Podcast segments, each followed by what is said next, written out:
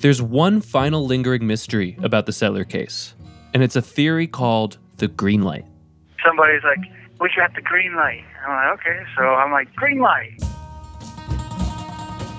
Going back through the police tapes, there are a number of times when people bring up this mysterious term. This guy gave us a green light. Green light? You ever hear that term? There's a green light? I've heard that term before. Zach walked over and said, "Hey, we just got the green light from the owner." I'm like, "What do you mean the green light?" He's like, "The owner, the property owner gave us permission." You might remember that the owner of the property where Jeff had his wheat farm was Lou Baglier. And according to Giggles, I wouldn't be surprised personally if Lou helped organize what happened. At some point earlier in the summer, Zach told me that he gave Kane the green light, which was to kill Jeff. Lou was the guy who called the cops and led them up the mountain to find the body. How long were you up here when you saw Jeff? Maybe 20, 30 minutes, okay? I really broke down and cried, okay? After you saw Jeff? Okay. The day before we had celebrated my 70th birthday. I know. And now he's gone. Could this guy Lou be connected to Jeff's murder? Yeah, so Baglieri has history in the county. Supposedly there's some ties to Hell's Angels. And, you know, there were conspiracy theories that he had given the green light for Jeff to be taken out. When I was on the phone with Detective Krosky, wrapping up my other questions about the case, I decided to run this whole green light theory by him. I think Lou is smart enough to know that he doesn't want drama brought to his property. He doesn't want the cops snooping around on his property. And gave a green light to go kill somebody without any plans to, you know, discard the body or hide any evidence or, frankly, get rid of witnesses. Like, that doesn't seem very strategic to me and probably not a real thing. I hear what Krosky is saying, but I couldn't help but think about what Yasmin told me back in Oakland. Jeff was warned before he got a place with Lou that he was shady. People that rent his property, like, shit always happens. Like, they get robbed or some shit happens. So I asked Krosky about this. I had this theory that, like, maybe he lets people in to grow on his hill, and then after they've done all the work of growing all the wheat, he turns around and robs them, and something bad happens to the growers at Lou's property. That's a great theory, Sam. I really like that. I wish we could figure out how to see if that's true. That is really good detective skills. I'm Sam Anderson, and this is the Emerald Triangle. I mean, he explained to me that there's like hundreds of people that lived in this city that governed themselves. They seemed happy. Everything seemed to be working out. A man was found murdered in a rural property off Highway 101. The police say their main suspect is 24-year-old Zachary Wooster. I definitely heard some horror stories about Jeff keeping people up for like 3 days, feeding them a bunch of acid, building a fence or a road or something like that. Have you ever heard the term hill crazy? Oh, yeah. California paranoia. Jeff was being, like, super paranoid and thought that they were trying to take over his hill, like trying to get this mutiny together. And all of a sudden, Jeff just freaks out. He kicked fucking everybody off his hill. I don't know the people who killed him. Okay. I wish I could kill them myself. You wish what? I wish I could kill those people myself. Chapter 10, The End of the Road.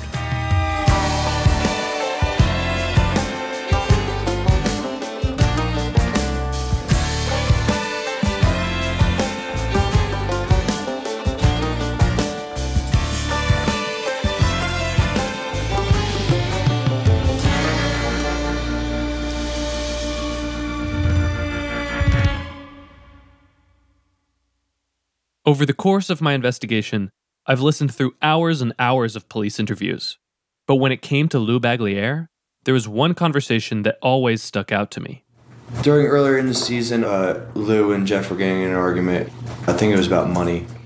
This is Zach talking to Detective Krosky about a conversation between Lou and Michael Kane. Kane had taken Lou around the property, and Lou had given Kane a green light to kill Jeff, and that say that the property would be his to rent out for the next season. As in, Kane could run an operation up there, or yes, Kane could rent the property out? That he could run an operation up there. As crazy as it sounds that Lou gave some sort of green light to Michael Kane or Zach to rob and or kill Jeff, I felt like my investigation would be incomplete if I didn't follow up on it. Kane and Zach are not talking to me, so the only other person who would know is Lou. I'm pretty fucked right now. Yeah. It don't matter. I'm the most scandalous motherfucker you ever met, bitch.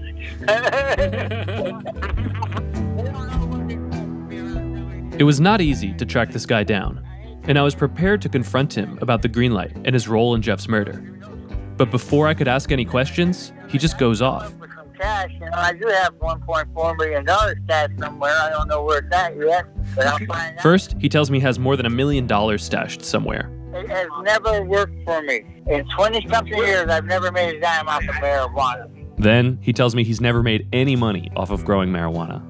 I don't know if I believe you on that one, Lou. It's hard to believe it myself. Okay. No, stop. Did I give him $100 for you to cost phone? As if on cue, Lou starts conducting what sounds like a drug deal while he's still on the phone with me. How much weed do you want? You don't got what I'm looking for, okay? He do. Well, this guy does. I tell you what, that's some of the best weed I've ever had these in. I better call you back, ma'am, because I got all these fucking... Sounds like you got some mayhem going on over there, Lou. You can call me back anytime. Okay. All right, bye-bye. Bye. So this is the guy that Detective Krosky called smart and strategic? Unfortunately for me, this was the last time I ever heard from Lou. I never got a chance to ask him about Michael Kane and the green light. I was at a dead end.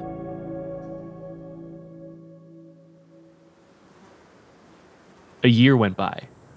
But then, in the fall of 2020, Lou's property was in the news again. Earlier that year, a new group of people had come to this land. They toiled in the hot sun, painstakingly growing their crop. Just like Jeff and his workers, they cut down each plant by hand and labored through the night to get them trimmed and stored before the rains came. Then, one day, a group of men showed up to the property. They fired a warning shot, rounded up everyone on the hill, and held them at gunpoint, demanding money.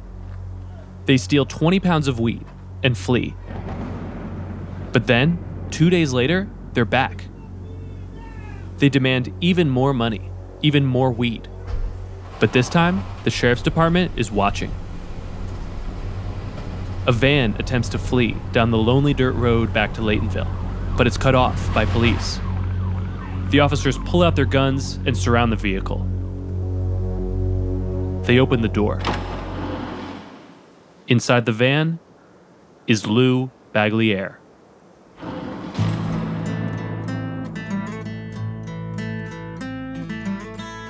Lou Baglier, his son Tyler, and 4 other men from Oakland were charged with armed robbery and assault on the very same property where Jeff Settler was killed. Lou's son was put on probation for 2 years. The other men were locked up in state prison for 3 to 5 years. But Lou, he never went to prison. Because of his failing health, Lou was released on bail. And when his court date came, he didn't show. Today, he's still out there, hiding. I'm the most scandalous motherfucker you ever met, bitch. Just another outlaw on the run.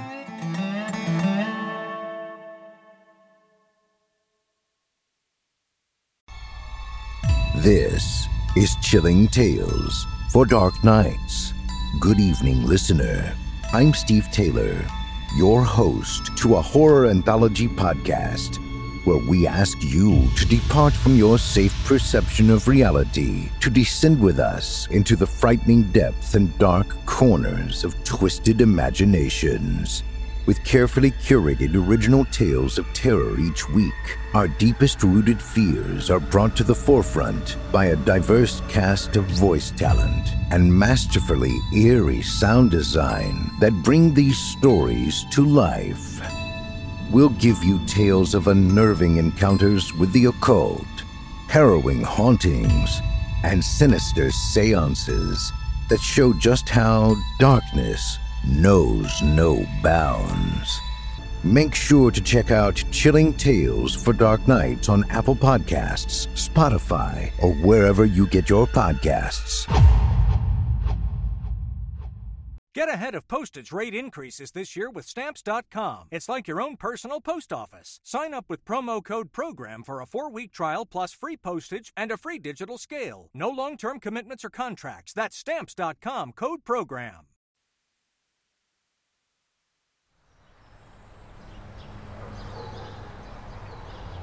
It's the summer of 2022, and after almost 5 years of investigating this murder, I think I have a pretty good idea of how Zach was involved. So I decided to pay a visit to my hometown, Ringwood, New Jersey. Hey. How's it going, man? Because there were some people there I wanted to see. Been a long time. It's good to see you, by the way. Yeah, you too. It's Derek and Evan, Zach's friends, who I interviewed in episode 2. How's everything going with you? Pretty good, man. I'm just finishing up this podcast. It's gone crazy. Yeah. It's been... After everything I learned reporting this story, I wanted to share with them what I found. I'm sure, but... Yeah, so what happened was they were working on this guy's farm for, like, the whole summer. Zach shows up in May, right after he goes on the run. He shows up to this guy's farm. I told them everything. The living conditions. Really horrible conditions, like bombed out, like, disgusting trailers. And the acid. What he did to keep them awake was he fed them a lot of LSD. The paranoia, the money. No one had enough food. No one had money. And finally, I tell them the role that Zach played in all of this, that he was the guy who put this plan together. He may not have been the one to murder Jeff. But at the end of the day, you know, he really did play a big role in this. And I don't think that's something that he has really been ready to own up to. How do you see that? I would give my last breath to Zach's defense to say if he knew a murder was involved, he would not fucking go. This is Evan. Like, what I heard from Zach's voice that when this was all going down over the phone before he turned himself in was the voice of regret, was the voice of holy shit, was the voice of what the fuck just happened. He was the only person that didn't run. He was the first person to turn himself in. Mm-hmm. And I think that speaks volumes for sure. Here's Derek. You know what? You were fucking part of it. Do I agree with what he did? No, but... I mean, you're a fucking felon on the run. Like, where else are you supposed to work? And granted, he's in, like, this is a completely illegal operation. And, like, in the world of crime, anything fucking goes, man. Mm-hmm. Ain't no rules. Ain't no rules. And I feel so complicated about how I'm portraying Jeff in this story. Jeff, he took advantage of people. Yep. He had the power. He had the money, the land, the shelter. Where the fuck are these people supposed to go? They're fucking fugitives. When you treat people bad, people start to not give a fuck about you. When push comes to shove, you show no respect, you get no respect. Like, I don't think I would have done it, but I could see the situation where it's like, fuck this guy. You're in the Wild West, man.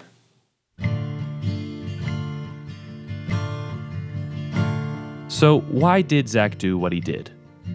Could it be the lack of family support that drove him out there?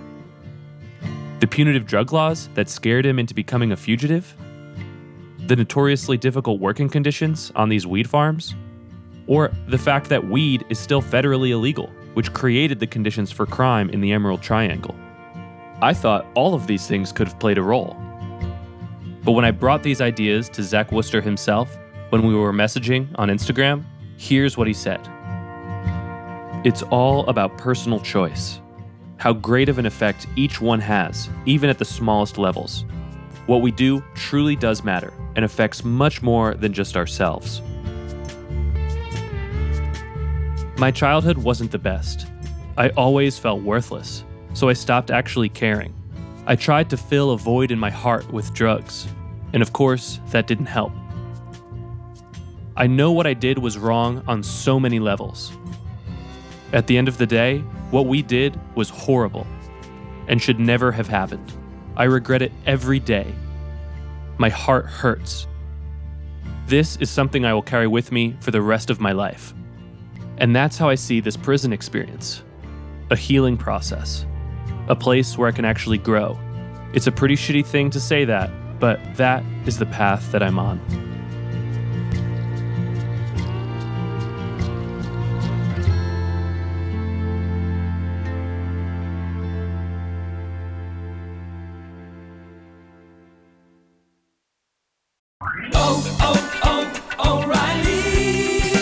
You need parts? O'Reilly Auto Parts has parts. Need them fast? We've got fast. No matter what you need, we have thousands of professional parts people doing their part to make sure you have it.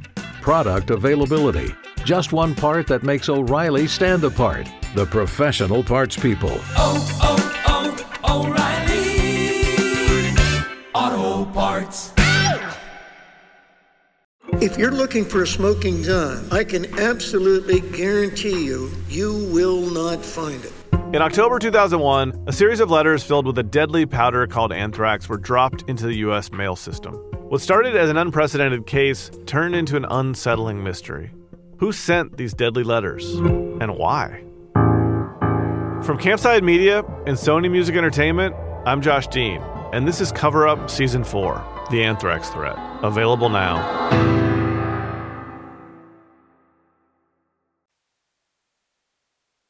After talking to my friends in Ringwood, I flew back to California, because that's where I live now.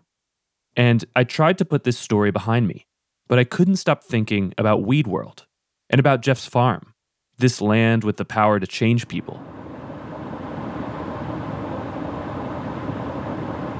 I had never been there myself, so I decided to take one last trip to the mountains.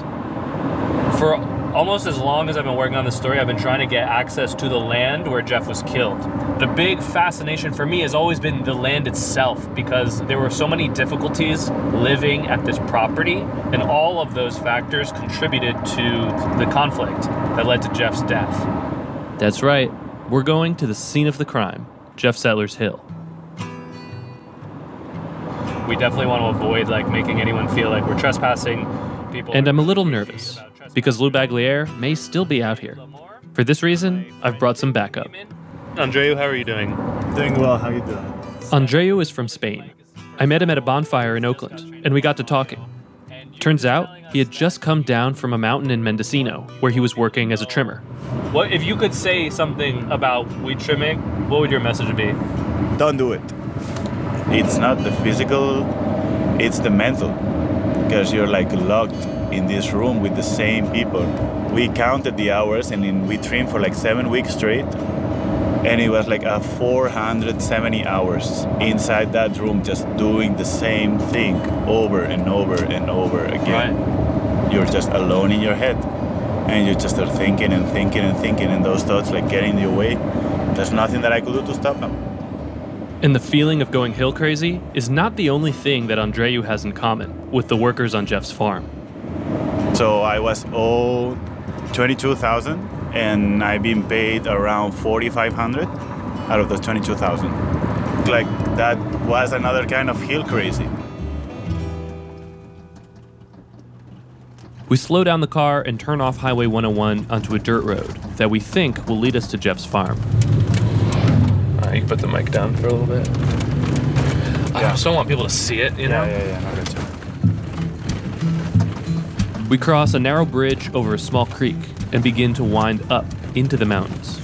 Road's getting tough. We're going to switch on the four-wheel drive, and we're climbing up into the mountain.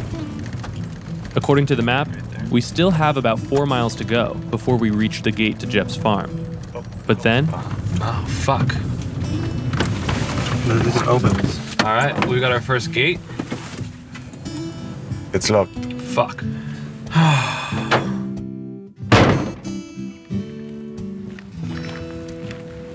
Now it's time to hike. And look at this hill on our right. It's just this fucking gorgeous grassy hill. It looks like you're in the Shire or something.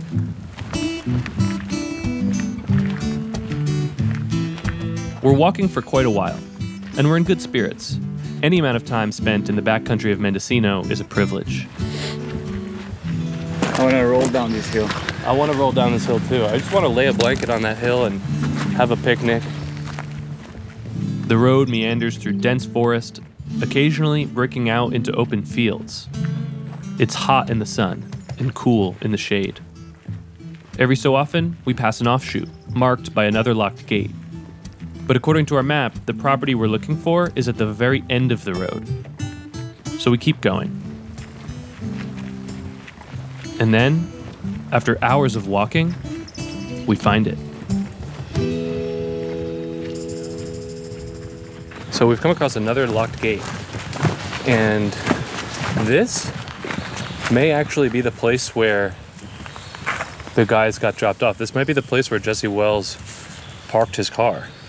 From here, you can't see the farm at all. You would have no idea what was going on. Like, you have no idea what lies beyond just the next bend.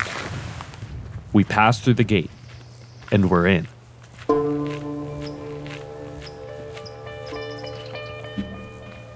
Looks pretty abandoned. I mean, it feels pretty abandoned.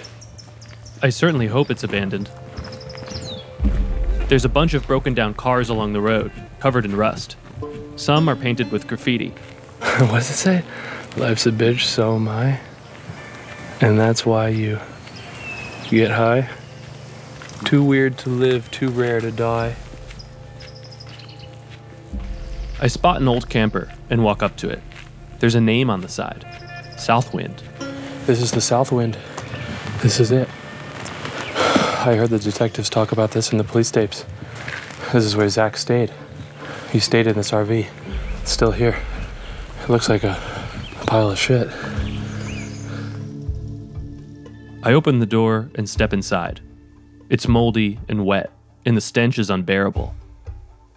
I closed my eyes and imagined what it would be like if this were my home. I spent the whole day working on the hill, harvesting plants in the mud, rain soaking through my clothes, and now I return to this decrepit shelter. I try to go to sleep, but I can't because I'm hallucinating on LSD. It's just me and my thoughts here in this trailer. I can't imagine anyone living in a situation like this for any amount of time. It's really creepy being out here right now. I don't think anyone's here, but like if they were. Yeah, all of a sudden I started like not feeling safe for a second. It's a really eerie, desolate scene, but it almost feels like there is someone who could be here.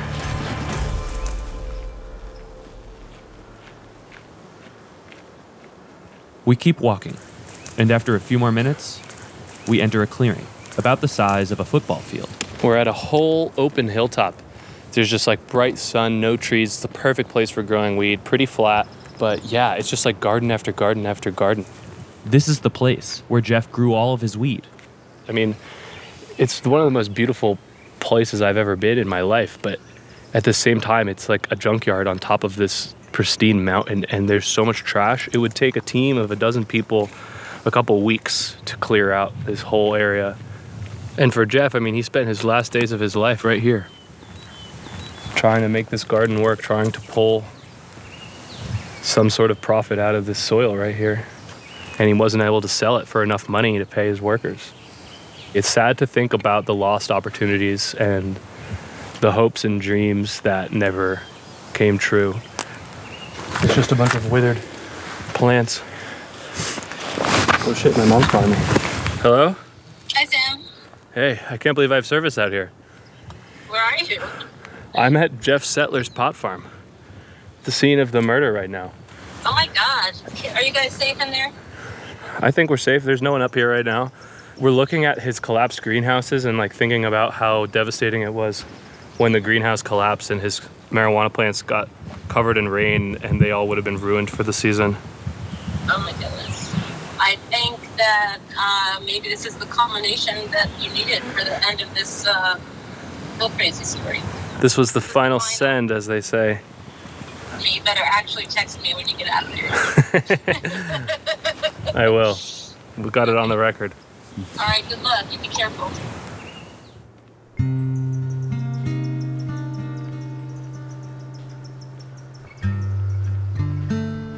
This is gonna sound cheesy, but my mom calling me out here makes me think about how lucky I am. I've always had her love and support in my life.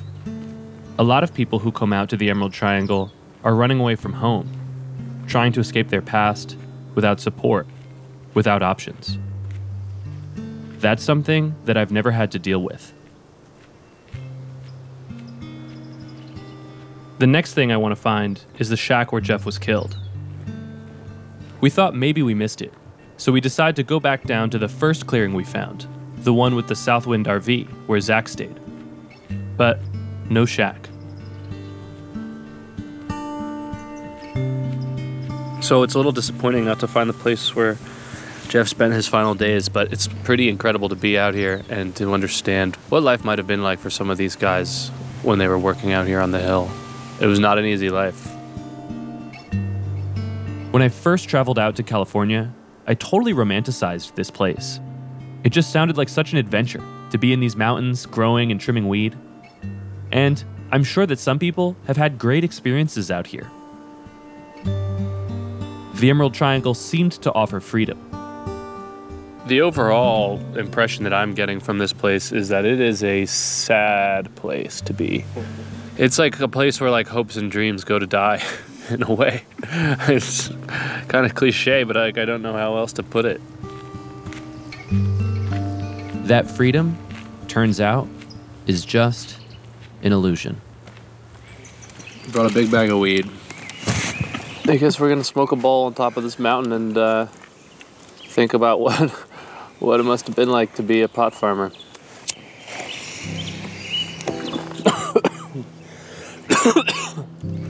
All the listeners out there are going to think I'm a lightweight. Sitting back, looking out over the lush green valley below, as the sun warms my face, I let the feelings of sadness float away with the breeze, replaced by gratitude for the inspiring beauty of this view. Despite all the challenges, I understand why people fall in love with this place. We got a long walk back. Let's go. Finally, we get up from our resting place and begin the 4-mile hike out of the woods.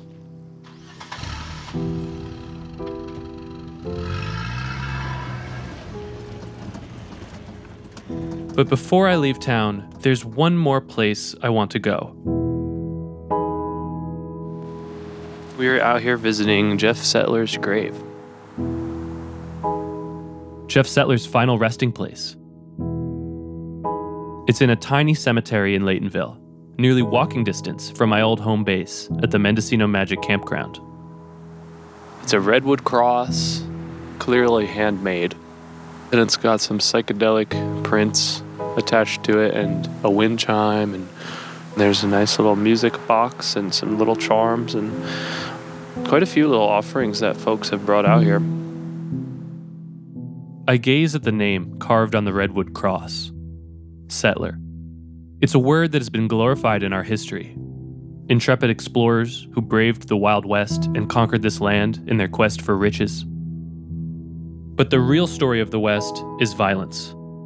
And today, that cycle continues. And you know, Jeff was one of a lot of people who have died trying to make a living out here. That Wild West lifestyle. Now here he is, laid to rest here in Laytonville. Laid to rest in a casket of wood, built by the hands of his father. In the end, no one deserves to die the way Jeff did. I leave a bottle of Mexican Coke and a pack of American Spirit blue cigarettes at his grave, Jeff's preferred offering. And for the last time, I get in the car and leave Laytonville behind.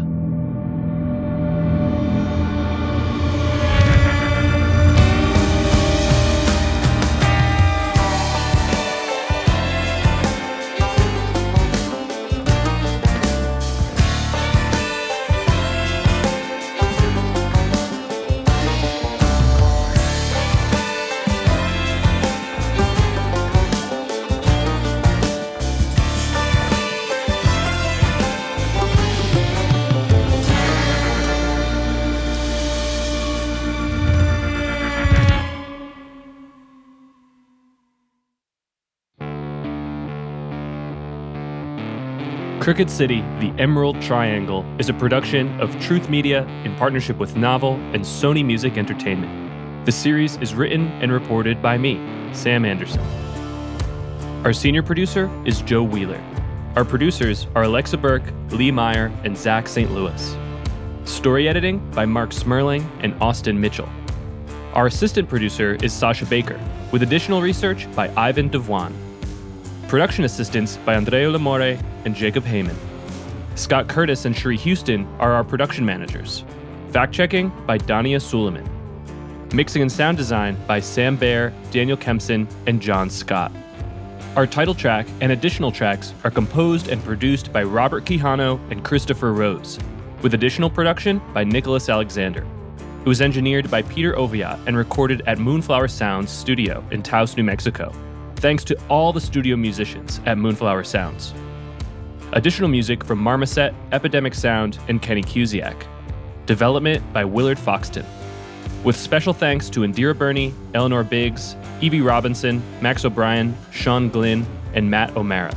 Finally, there are so many people who helped support me on this journey, and this show would not be possible without them.